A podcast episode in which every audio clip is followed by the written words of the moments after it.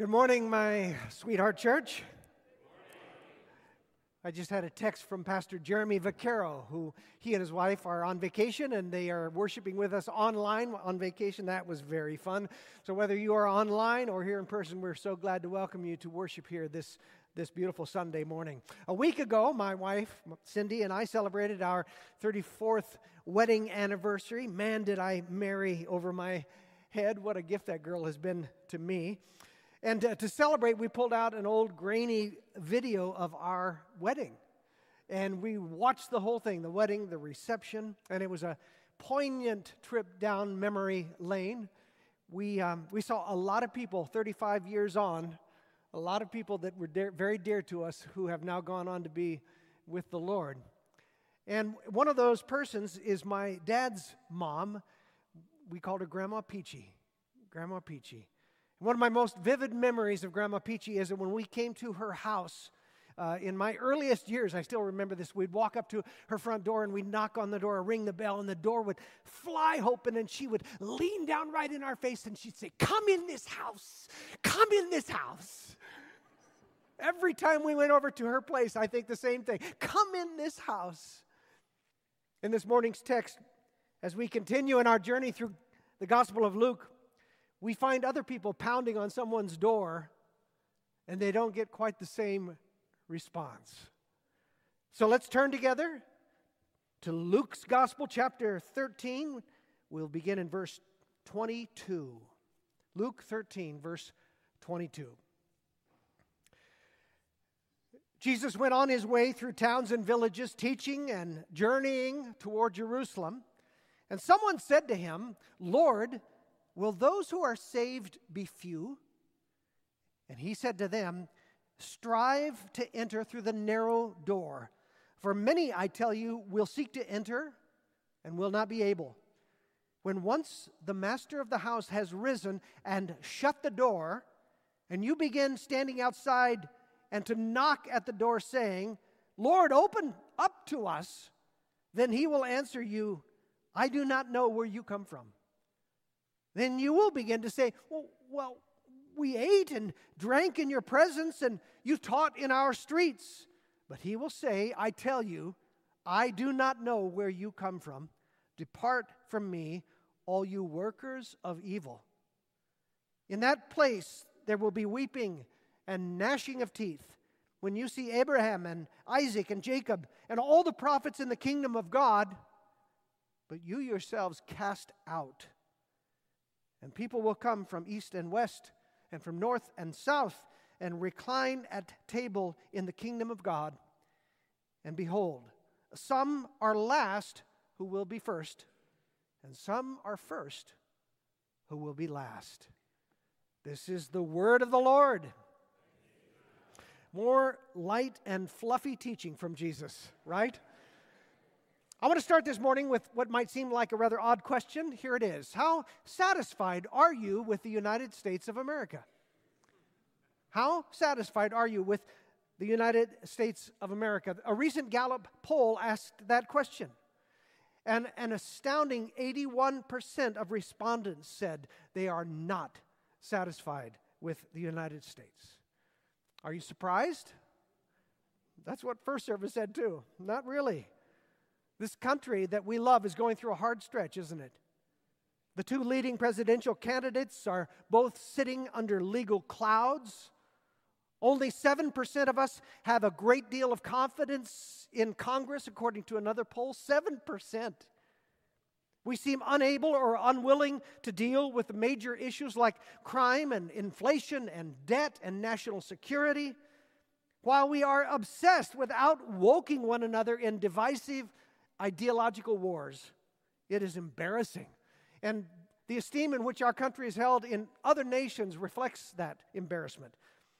And I think it reveals a longing in most of us for something more. We find ourselves saying, Can't we do better than this? Surely we can do better than this. We want a society where right triumphs over wrong. We want a society where evil is punished and good is rewarded a society that is fair and led by virtuous people who put service above self. We want a society where children are safe and protected and where life is valued on both ends of the spectrum and where hopeless people can be helped. And we don't have that right now. And yet we long for it. Well, Jesus spoke of such a place. He called it the kingdom of God. That was the topic he preached on more than any other single topic the kingdom of God. The kingdom of God is where the reign and rule of Jesus is recognized and celebrated, where citizens live in obedience to God's word and in alignment with his creative intent. They enjoy his protection and they flourish as we were intended to do by our Creator. And all but the most wicked of human hearts long for a place like that, long for life like that. And I think it is the longing that is expressed in the Lord's Prayer, which we just prayed earlier when we beseech God, Your kingdom come, Your will be done on earth, just as it is in heaven. We, we know that things aren't right. We know that things are not as they should be. And and we ask God to speed the day when He reclaims from the devil the creation that He is trying to destroy and makes it His own completely again. Your kingdom come, your will be done on earth as it is in heaven. This morning's two readings are going to offer us a glimpse of the kingdom of God, both on earth and in the one we just read, and in heaven. And it also offers us a glimpse of those who assumed that they were in and were astounded to discover that they were not. And it was too late for them to do anything about it. I want to remind you of the context of all of this teaching that you have been hearing in the last few weeks. Jesus is preaching his way toward Jerusalem, preaching his way toward the cross. Honestly, his sermons are becoming more and more intense, and yet the crowds, the adoring crowds, are growing greater and greater, stronger and stronger, which is pretty impressive since he is preaching the most seeker insensitive sermons he ever preaches. And the test, text for today starts with a question from a, a man, one of his listeners, when he says, Lord, will those who are saved be few? Lord, will those who are saved be few? In other words, he's asking, after we die, how many of us are going to heaven?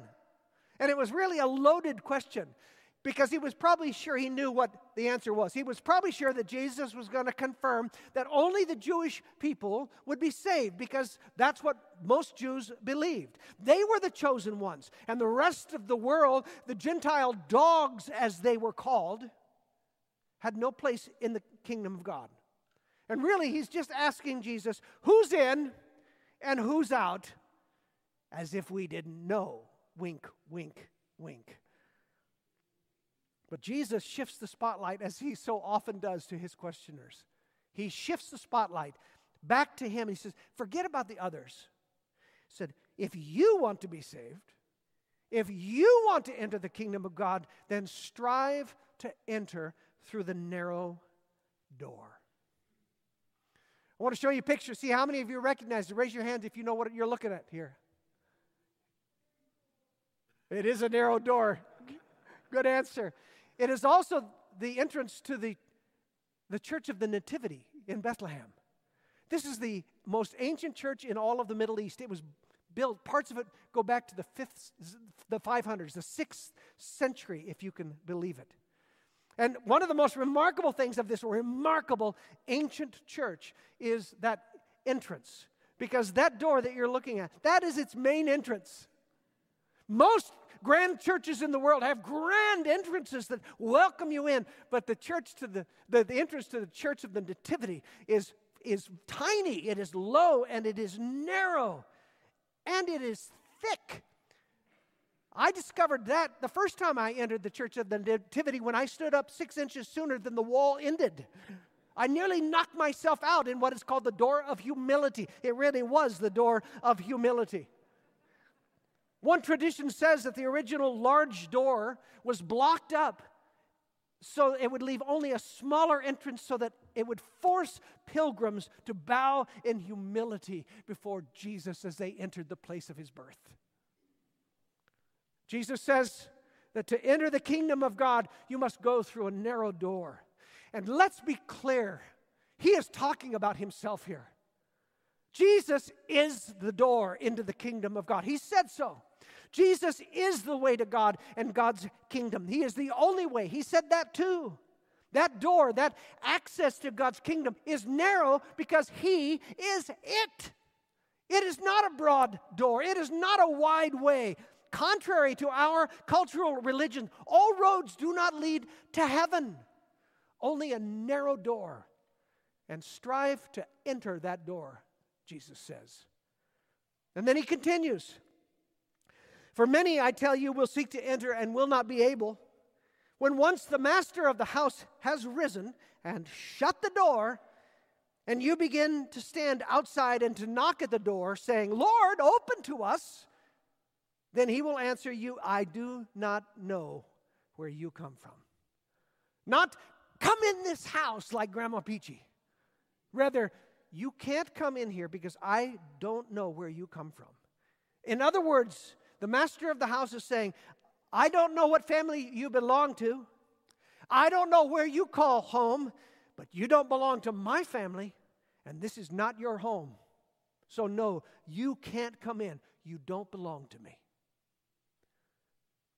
This would have been very disturbing for his listeners because Jesus was telling them that many who presume upon their relationship with God, who assume that they have an inside track, are going to be surprised to discover that they are locked out. They thought they had a backstage pass, they're going to dis- be surprised to discover they're still standing out in the alley. Could any person ever receive worse news than this? Ever? Friday morning, I sat at the bedside of a man who was moments away from breathing his last. I know him, I know his heart, I know his Lord, and when he breathed his last, I know where he was. But to breathe your last on this earth and find yourself standing before Jesus, assuming you will be welcomed into heaven, and here instead, sorry, I don't know where you come from, but you don't belong to me. I've done hundreds of funerals, hundreds of them. When people stand up here to share about their departed loved ones, sometimes I find myself cringing. I have never heard anyone stand up uh, because, and part of it is because they always assume that they're up there smiling down on us. That's always the line. They're up there smiling down on us. I've never heard someone say, you know, I love Joe a lot, but he was actually a pretty awful guy, and I'm pretty sure he's burning in hell right now. I've never heard that. Never heard that shared at a funeral before. Our American cultural religion assumes that everybody goes to heaven, and by the way, they become an angel when they do. That's, that's our American cultural. Re- re- that is not what Jesus said. That is not what his words would suggest. This ought to matter to us. This ought to matter to us. And so, if it does, if, if we want to be a part of God's kingdom, then we ought to hear what the Master says. We want to hear him say, Come in this house. If we want that, then what do we do?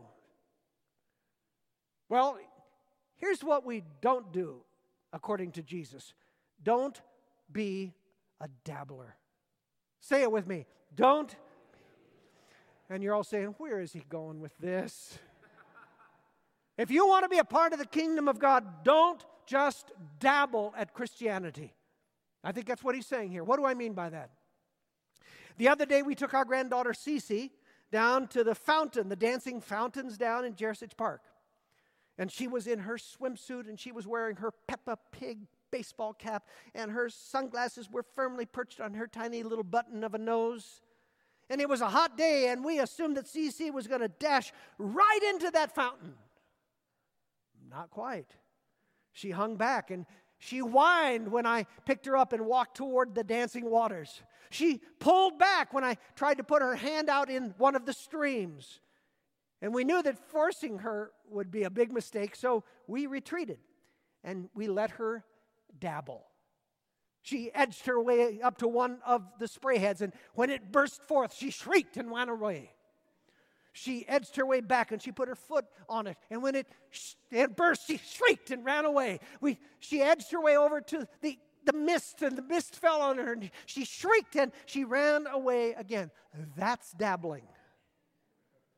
That's dabbling. That's holding back. That's playing around the edges. unwilling to take the plunge, unwilling to dive in. And this is precisely what Jesus is warning against in this parable. The master of the house has shut the door. Time is up. And those who hadn't yet entered the house find themselves standing outside, pounding on the door, demanding to be let in. And they hear those haunting words I do not know where you come from. Now they assume he must be mistaken, that they don't recognize, he doesn't recognize their voices. And so they make their case from the other side of the door Lord, we ate and drank with you, we hung out with you, we listened to your sermons, we are part of your posse. You've got to let us in. But the master of the house simply repeats the same words I tell you, I do not know where you come from Depart from me, all you workers of evil. And I think he's saying, You are dabblers. You just played at religion, hanging around on the edge, dipping your toe in the water, sharing a meal with me, listening to a sermon or two, but you were never in my family. You never threw yourself in. I never had your whole heart. You were a religious dabbler. Wherever you're coming from, wherever you belong, you don't belong to me. Wow, what a shock that would be. So, dabbling, bad, right? If dabbling is bad, what is the opposite? Jesus hints at it.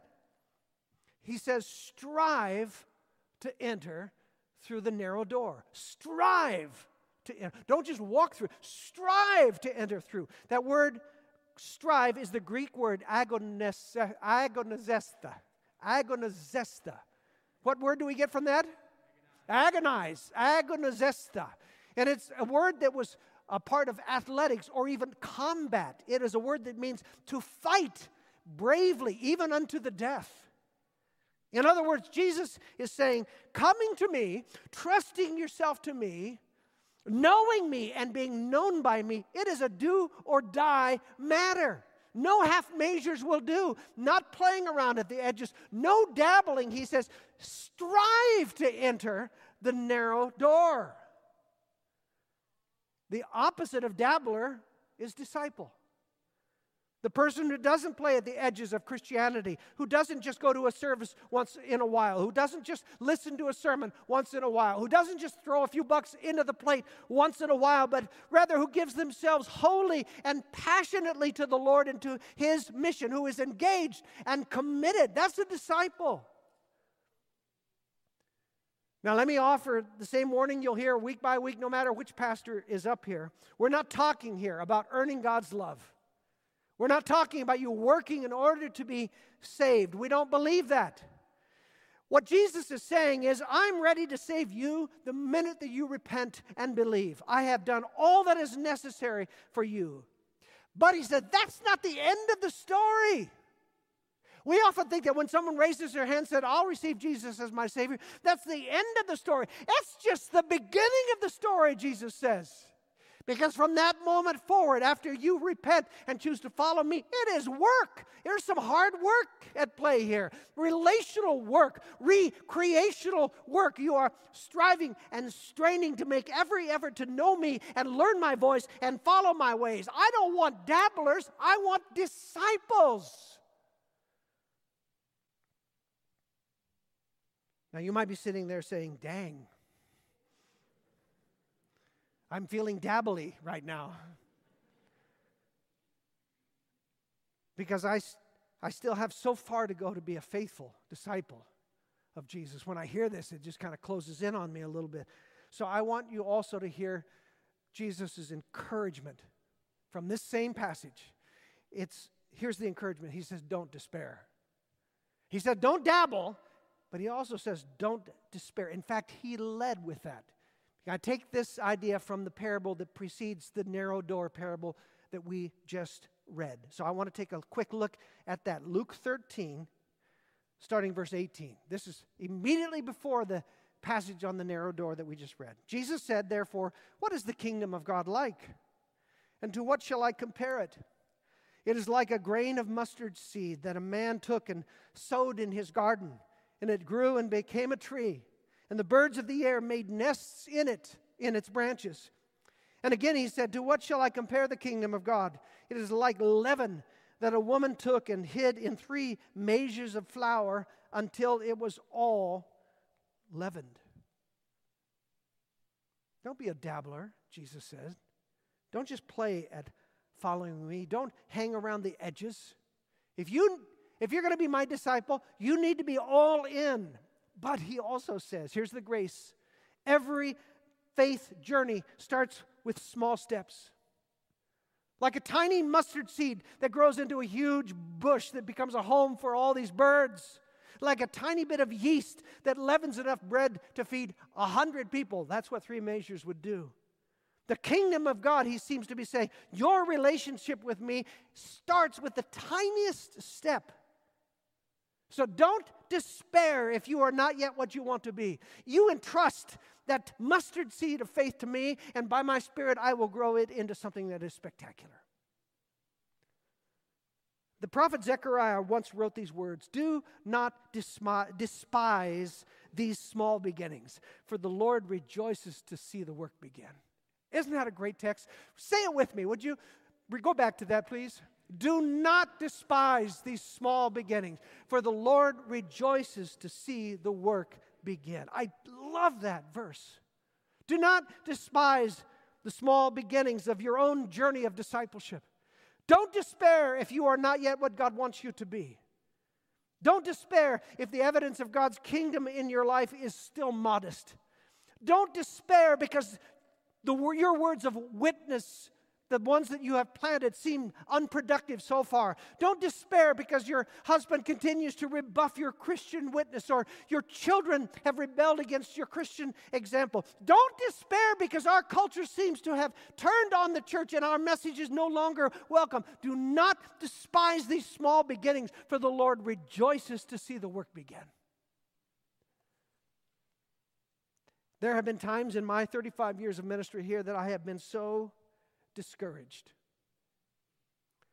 When people that I loved and had led to the Lord and discipled walked away. And I'll tell you, I felt abandoned and rejected and even betrayed at times. But I have lived long enough to realize that the last chapter of those lives have not yet been written. And those tiny seeds, that tiny lump of leaven is still doing its kingdom work in them and in me too. The Holy Spirit is still doing His work, and what might start modestly, unimpressively, haltingly, God is going to bring to spectacular fruition. The Bible promises that God's word does not return void. When we speak of our faith in Jesus, when we seek to live out our faith in Jesus, when we seek for our home to be an outpost, outpost of God's kingdom in this increasingly evil society, God loves to take those small beginnings and bring something amazingly great out of it. So if you don't yet see the spiritual fruit that you long to see, don't despair. God's kingdom can grow up out of the most inconsequential beginnings. Don't you dare despair. I want to close by returning to the image of the narrow door. The obviously frightening, the terrifying part of this story is this image of people who are pounding at the door, begging to be let in, but it's too late. They dawdled. The door is shut, and it's too late. They waited too long. But could I remind you, there is another door knocker in the Bible? You remember who that other door knocker is? Who is it? Revelation 3:20. It presents Jesus as the one who is standing at our door. Behold, I stand at the door and knock. If anyone hears my voice and opens the door, I will come into him and eat with him and he with me. The reason that you knock on heaven's door and can't get in is because when Jesus was knocking on your door, all your life you said, I don't want you to come in. I don't know where you come from. This is Holman Hunt's famous painting of that account Jesus knocking at the door of your heart. Our whole lives Jesus is knocking at the door of our hearts. And if you'll notice there, you can't see it very well, but there is no doorknob on that door, famously. Why? Because we are the ones who are on the inside in this story. We decide whether or not we will open the door of our lives and receive Him. And if we do, we will begin the most exciting journey that will one day end with us standing before the door of the Lord's house, knocking on it and hearing those most wonderful words Come in this house. Come in this house. Lord Jesus, we long for your kingdom to come. And when that day comes that we breathe our last, we long to go to your kingdom and be welcomed in. We are a little terrified, but also grateful for the warning that comes in this passage that we ought not to be dabblers, just playing at religion, playing around the edges, but holding back the best of ourselves, holding back the best of our time, holding back the best of our relationships, holding back the best of our money. We'll give you little bits and pieces, dribs and drabs just enough to dabble. Jesus, would you convict our hearts to plunge wholeheartedly into a discipleship relationship with you? Would you convince us of the value of trusting you and that life with you, following you, is better by far than anything that we could do on our own? Lord, I pray for those here this day who have never opened the door of their hearts to you. Even now, if that is you, if you are listening to this this passage terrifies you, it ought to. But you in this moment can say, Jesus, I welcome you in. Come into my heart. Just pray that prayer even now. I come into my heart, Lord Jesus. I welcome you into my life. Be the Lord, be the master of this house. But there are probably more of us here who We've said yes to Jesus, and yet we would have to admit that we are dabbling. We're playing around the edges of it, but we have not thrown ourselves wholly into a life of discipleship. So, Jesus, hear the cries of our hearts too. Forgive me, Lord. Forgive me for dabbling. Forgive me for playing near the edges. I want you to know me. I want you to know where I come from. I want you to know that I am a part of your house, a part of your family, and I want to hear those words ultimately come in this house. And so, for every person here who perhaps presumes upon their faith, would you change their mind, change their heart by the power of your Spirit this day? For we ask it through Christ our Lord.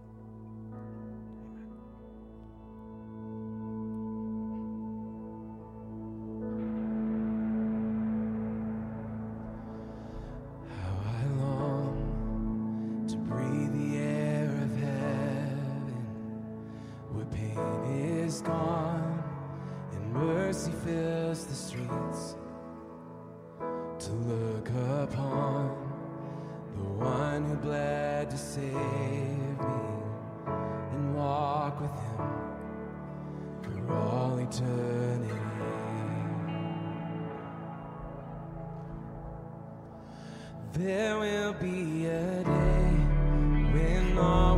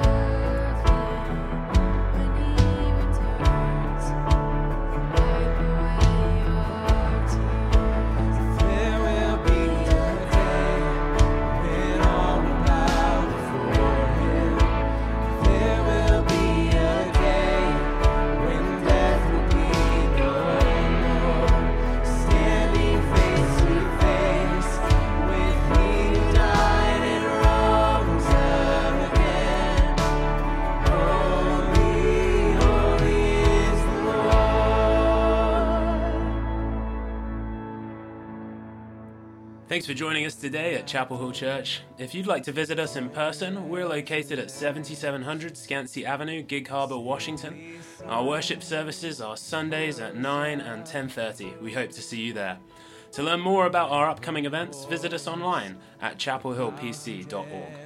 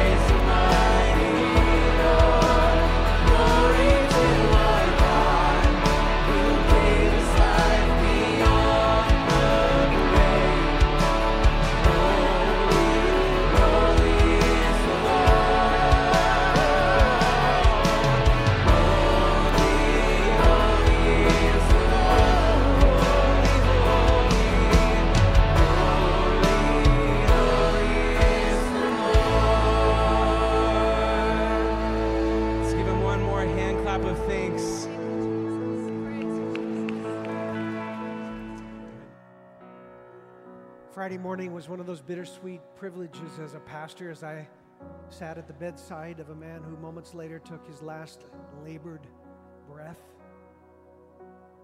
The fact is, every one of us will be in that bed with someone next to us someday. Maybe I'll be by your bed, maybe you'll be by mine. Those of you who are young, you don't really believe it because you think you're immortal, but you will be too. In fact, a year from now, there will be someone who is worshiping here who will not be with us. It happens every year.